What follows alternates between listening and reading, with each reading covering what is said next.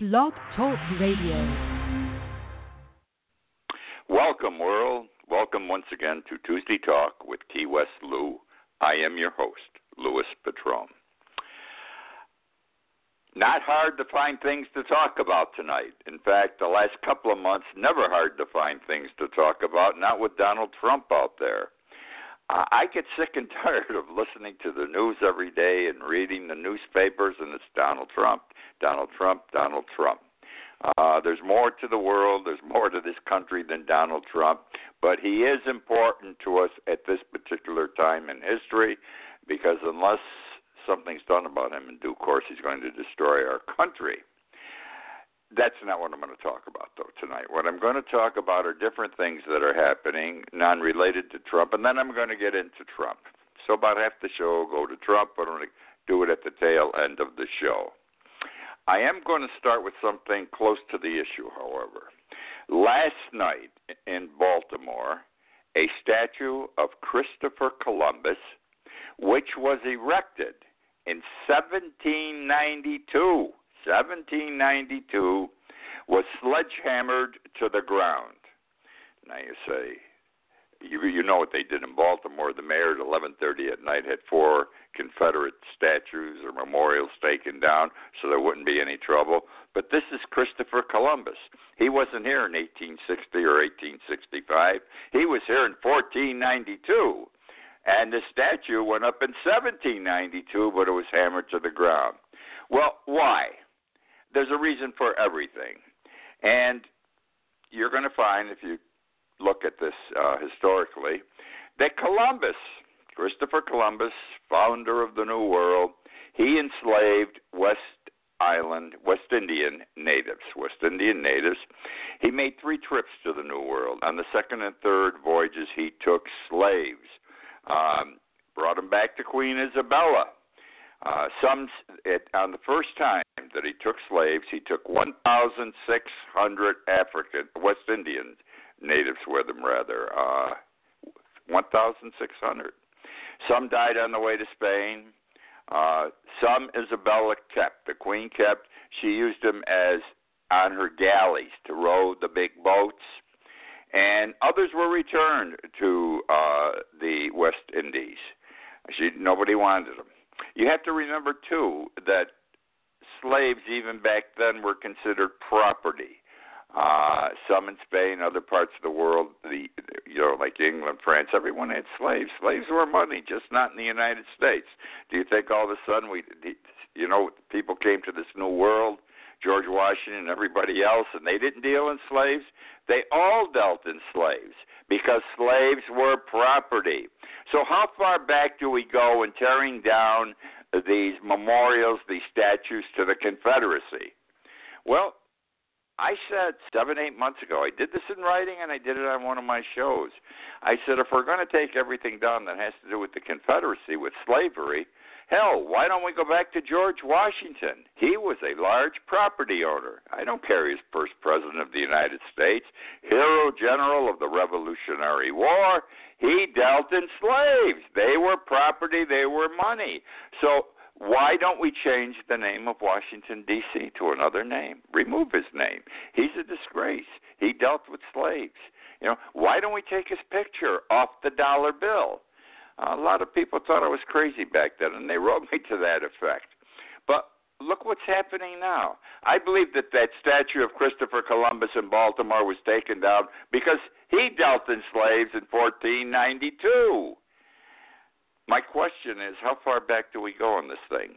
When all this started, that you know we got to tear down these statues, uh, I didn't think it was right. I figured they're part of our history, part of our American history. They were wrong, but it's part of our history as well as the history of the South. So, since it's part of everyone's history, why not leave the statues up? They took a shot, they didn't make it the South, but again, these were their heroes at the time, and to some people still are heroes. So I couldn't agree that they should be taken down. Then I started listening to the African Americans in this country, and they're saying it reminds me of slavery. It reminds me of what my people went through. Well, I can buy that, and no one in this country should have to walk around and see something that reminds them of some terrible thing that happened uh, with their people a hundred or more years ago. No, it's wrong. So now my thinking started drifting to the African American thinking. Uh, but now I'm beginning to wonder. I don't know which way to go anymore. I'm right in the middle here and I'm confused. I agree with both sides. I think I'm back to leaning that leave the statues alone. They are part of our history. Whether you like it or not, whether they were these people were treasonous or not, they are part of the American history, the mores of the time when these people participated and fought. Otherwise, we're going to have to tear everything down in this country. Look, Christopher Columbus went 1492. Eventually, somebody's going to say George Washington, Alexander Hamilton, Thomas Jefferson. My God, we have his descendants here. His mistress was black. Uh, I don't know. I'm just sharing with you Christopher Columbus last night. Uh, I think it's wrong because I don't know where we stop. So let's stop all this stuff. I'm beginning to think. Where in the middle of the night in Baltimore, the mayor took down the statue. Started at 11:30, so there wouldn't be any conflicts. Uh, that's what I think. What can I tell you? Just think about what I said. It's all food for thought. The Boston Common Rally Saturday. The Boston Common Rally Saturday. Uh, you're going to think I'm on the other side. I'm not. But after the rally, everybody's saying, in Boston especially, the good guys won because the counter protesters are the good guys. The alt right, the neo Nazis, uh, the white supremacists, the Ku Klux Klan, they are definitely the bad guys. They're evil. Well, 20,000 counter protesters. The good guys showed up, and only about a 100 of the bad guys showed up. That shows you they were scared. They didn't come. They knew we were ready for them, including the police were ready. Well, let me tell you something. Don't take it as a victory, the counter protesters. The good people should not claim it as a victory because nothing happened. Listen to me. The alt right decided not to appear, not because they were afraid. They're going to pick their place to fight. They're going to pick the time to fight when it suits their needs and their desires. Uh, they avoided this one. They knew there was going to be this major confrontation. They don't care about that. These people are trained militarily. They've been in the woods and forests for years getting ready for what's coming up these battles. They have military equipment, weapons. Uh, they're supported by the president. Look what Trump said uh, immediately afterwards. He emboldened them with his words, even though he's tried to backtrack now. He emboldened the alt right with his words. He was supporting the white supremacists, the neo Nazis, and the Ku Klux Klanners. But again, understand this it's going to be their call when the next confrontation occurs, when the bats come out again, and probably this time guns. All right? Recognize they are evil. The alt right unquestionably is evil. They have to be defeated. I envision the war, the altercation that we are becoming involved in, as important as World War II. We had to take down the Japanese and the Germans. We have to take down the alt right, the white supremacists, the neo Nazis, and the Ku Klux Klan. It's a fight for the soul of our nation for who this country belongs to, for who we are. They're trying to change what our country is now, over 200 years after it's been in existence. We have to stand up and we have to meet them. But understand this don't claim small victories. Wait for the big one and start winning those. Interesting thing I read recently. Uh, this is extremely interesting, and don't be offended by it. Uh, female orgasms, lovely term, female orgasms, are better in the Soviet in Soviet Russia. Were better in Soviet Russia. Female orgasms were better in Soviet Russia. There was an op-ed written in the New York Times on August 12th titled "Why Women Had Better Sex Under Socialism." Now, you say such a stupid topic. Where the hell did the Times come up with this? Well, it was written by a pretty smart woman, a, a Russian expert. Her name's Kristen uh, Ghodsee. She's a professor in Russian history at the University of Pennsylvania.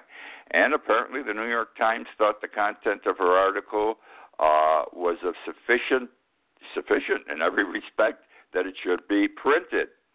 There was, she reported, there was a sociological study done after the 1990 reunification. I'm talking about the Soviet Union collapsed in 1990. Remember, the Berlin Wall came down, East and West Berlin got together. Well, all the nations, all the countries making up the Soviet Union now became independent uh, countries. And women were of a certain nature at that time, and since then, have changed. Here's the story. Turns out that going back to Joseph Stalin in the early 1920s, women became independent. They didn't have to wait like they waited in this country. He saw a wisdom to making women self sufficient. They dug ditches next to the men. They got paid the same money as the men. They served in the military next to the men. They got paid the same money as the men. They were equal in every respect. They were independent, independent. And what this did was cause them to enjoy sexual relations more. Uh, they they had twice as many orgasms women who did not have this experience, this independent experience.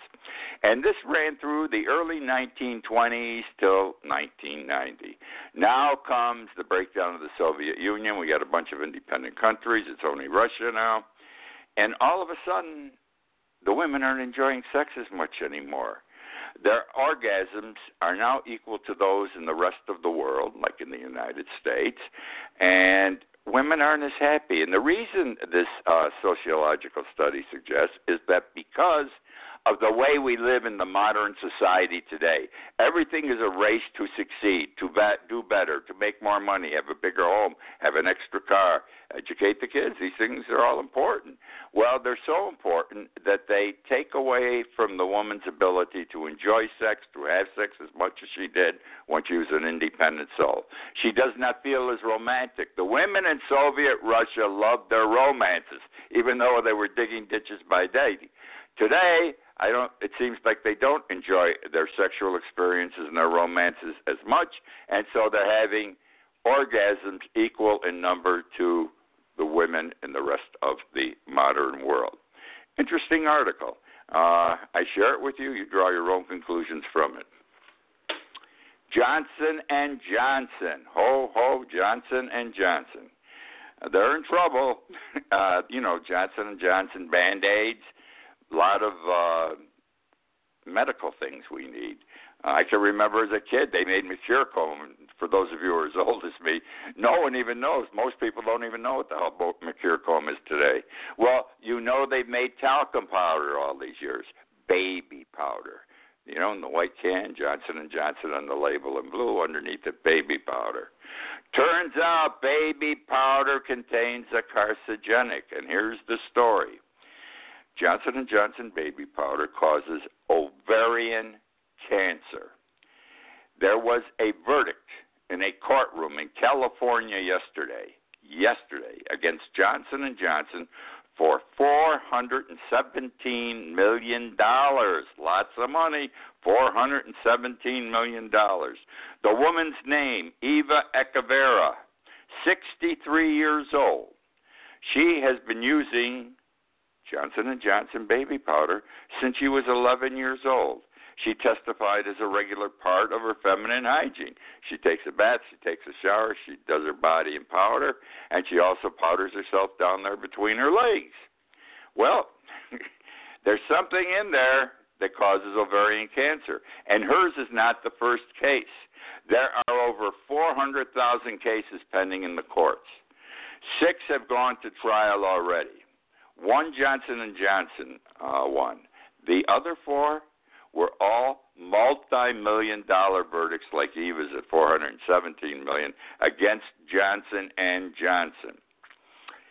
Again, the baby powder is considered a carcinogenic risk. Uh, she got ovarian cancer, and women all over this country have gotten ovarian cancer as a result of using baby powder on a consistent basis throughout their entire lives. Wow.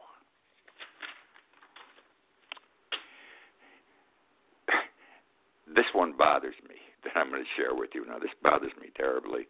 Uh, I believe in welfare. I believe in helping those without. I believe in Obamacare. I believe in universal health care.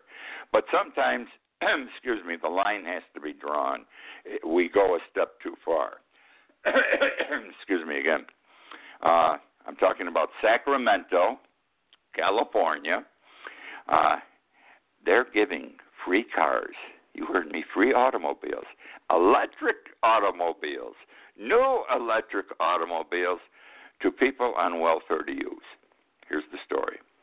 Uh, and it appears that it's greater. It's a great place to be poor and be on welfare, Sacramento, California. Last May 7th, uh, what they did was there, they had seven public housing communities, primarily made up of people on welfare. So they decided to have a pilot program. And they took one of these housing uh, communities, had 300 people, and they bought eight electric cars for residents' use. And they also, out of the monies used to buy the cars, will also pay for the maintenance of the vehicles and insurance.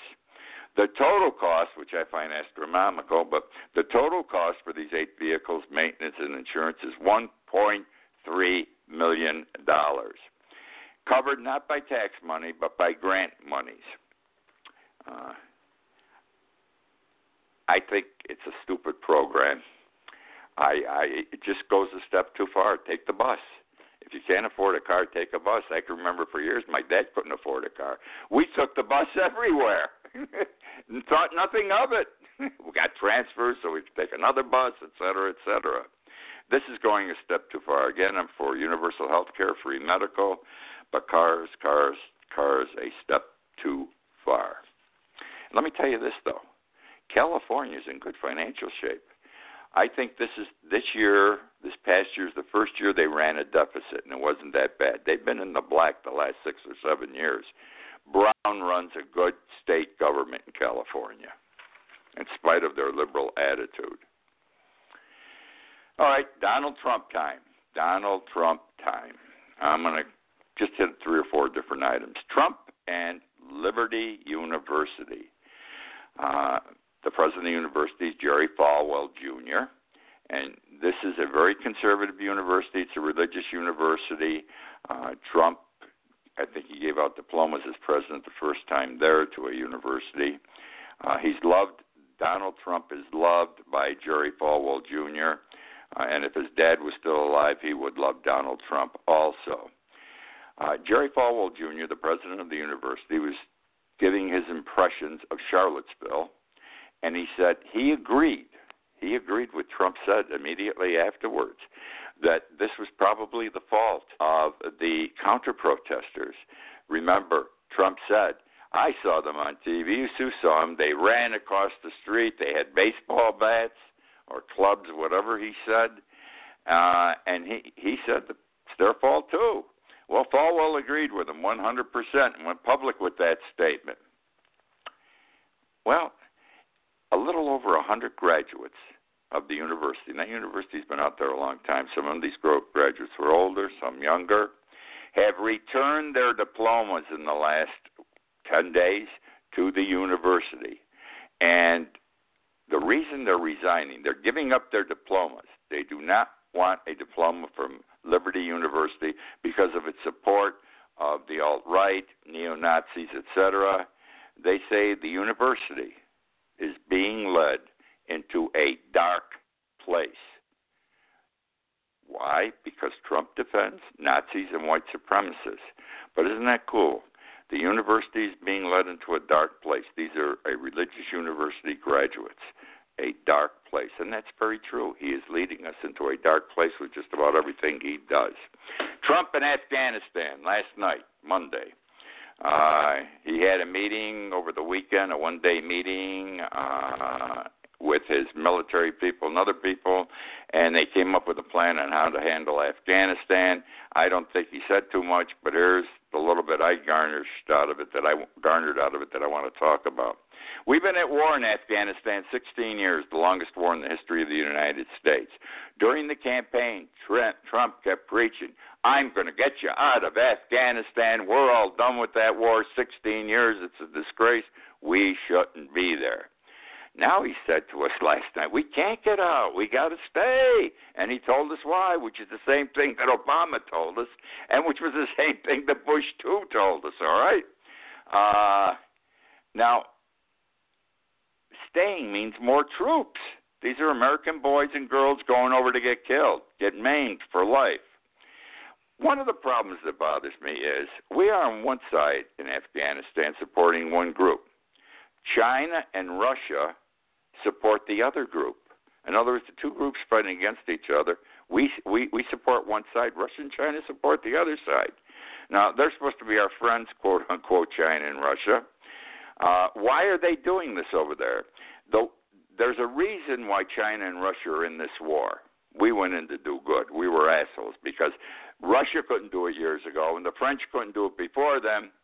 But Afghanistan has, I believe, the world's greatest supply of minerals, minerals, under the ground materials that are in high demand today uh, for purposes of manufacturing of all these fancy doodads, including our cell phones uh, and the stuff inside them.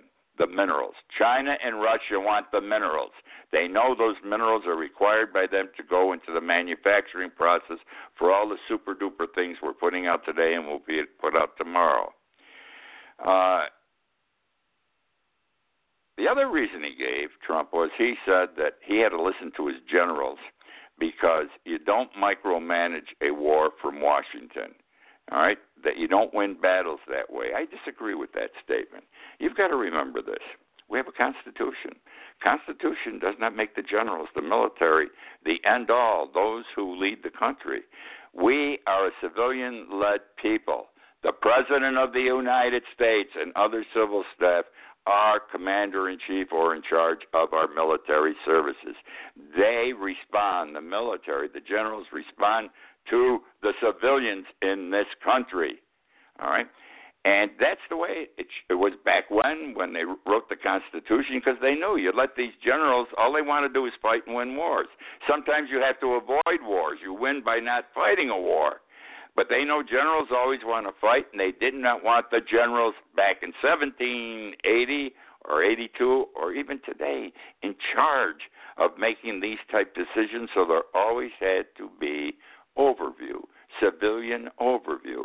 Had to, the generals had to answer to somebody, and this is Washington, the civilian people, including the president, who oversee them.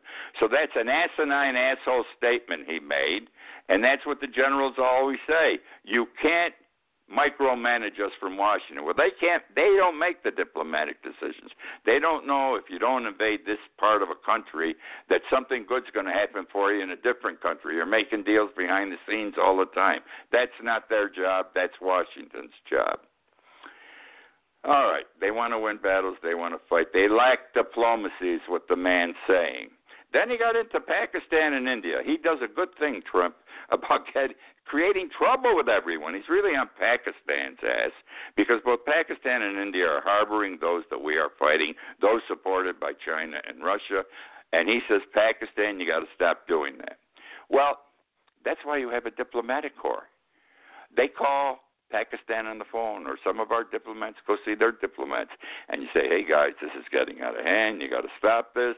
Let's talk." And over a period of time, you resolve the problem and hopefully eliminate it.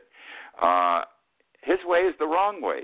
He throws the gauntlet down. He insults countries. He insults people publicly. You don't do business as a nation like this unless it's a last resort situation. Remember, Trump, for some reason, doesn't like diplomacy. He loves generals, but he doesn't like diplomacy. In the budget he has submitted, that the House of Representatives has yet to approve, and I doubt they're going to approve this portion, he cuts 35% from the budget of the diplomats, the Secretary of State's office. 35% of their budget. The man does not know what he is doing. Now, let's go to tonight. Donald Trump tonight at 10 o'clock. We can all watch it on TV. I'm not going to miss it because of the show. Uh, 10 o'clock tonight, our time. In Phoenix, Arizona, there is a political rally, a Trump political rally. It's his base. He's going to his base, which, and he thinks it's his base. I don't know because what happens there will decide if it's his base or not. Uh, but it probably is his base. And he's going to chastise the two United States senators who are both Republicans. He doesn't support them because they stood against him as a result of Charlottesville and what he said, especially Senator Flack or Flake, Flake, Flake, Flake, who has to run for reelection next year. Uh, someone is already, some woman is running against him. She ran last year against John McCain, uh, and uh, he supports this woman against Flake. He says Flake's doing a lousy job. And if you watch Flake on TV, he's one of the first politicians in years that impressed me when he said, I can't support my president for these reasons, even though we're both Republicans. Then there's talk he may pardon Sheriff, Sheriff Joe Arpaio. Uh, he just got convicted two or three weeks ago by a federal court and is facing sentencing in October because the court said you can't screw around with the immigrants the way you are. You're treating them wrong. It's against the law. He was just going out and arresting people or show me your papers, no papers. He throws them in jail or he, he has his people take them across the lines back into Mexico. No judges, no lawyers, and he deals with them. You can't do that. You come to this country, even though you're in here improperly, you have rights. And he did not want to follow the law, so the law's not dealing with him. There's been talk that uh, Trump wants to pardon him. He was going to do it. Now he may not do it tonight. Doesn't want to cause any trouble. The mayor, the mayor of Phoenix, a Republican, has told Trump not to come tonight, not to hold the rally, to call it off. There would be trouble. He was afraid, and people would get hurt. Uh, the governor of Arizona is a Republican, and he's not going to the rally. Okay, that's how it is, uh, Donald Trump. You're losing, you're losing a part of your group elected people who normally support you blindly and religiously. Then today, McConnell, the the majority leader of the Senate, he said he doubts Trump's future. His words, quote unquote, doubts Trump's future. Uh, well, because Trump's pissing everybody off. He's doing all the wrong things, all the wrong things. Uh, and this is something for the, you know, your uh, majority leader in the Senate. This man's powerful. Uh, there's a conflict problem because Chao, who is the Secretary of Transportation, is McConnell's wife. She'll probably be out of a job soon. Uh, not not not everything is happy in Washington. Another thing I want to talk about about Trump very quickly here. I may be running out of time. He carried, he won Michigan, Ohio, and Pennsylvania, and that's what gave him the election. 70,000 votes. That's how he won the election. The people who supported him in Michigan, Ohio, and Pennsylvania were blue collar. The reason that he carried those states were the blue collar workers, older, uh, who are out of jobs, who don't have pensions, don't have good pensions. They worked their whole lives for the American dream, and it doesn't exist for them today. And they voted for him. They voted their pocketbook. Republicans did forever. They voted one election for their pocketbook. Now it's, things aren't working out for them yet. Okay, and things aren't good, but they're supporting him. And the reason they still support him, and it's blindly, I believe, is because he's the only game in town for them that's left. They went with the Democrats for years, and the Democrats failed them. Trump says, "I'm going to save your asses economically. I'm going to bring jobs back, etc." And I watch these people on TV as they're interviewed every day, these older people, and they all say the same thing. I'm still on his side. Got to give him time. The Democrats aren't giving him a chance. Uh, I think these people are going to be very unhappy in the end. That's my show for tonight. Hope you enjoyed. Uh, Thank you for joining me again. I look forward to doing this every week, and I hope you look forward to listening to me. Tell your friends to listen to. I am doing a live video every day on Facebook, Key West Lou Live, live video, two or three minutes. Don't ask me what I talk. Whatever turns me on at the moment, I decide probably when I sit down what am I going to talk about now today. Uh, the numbers are getting big with this show. I got to tell you, I'm impressed. The number of people listening to the show or watching it, Key West Lou Live. You can look at it any time of the day. See if you like it. Watch it a couple of days. Thank you again for joining me. I'll be with you next week.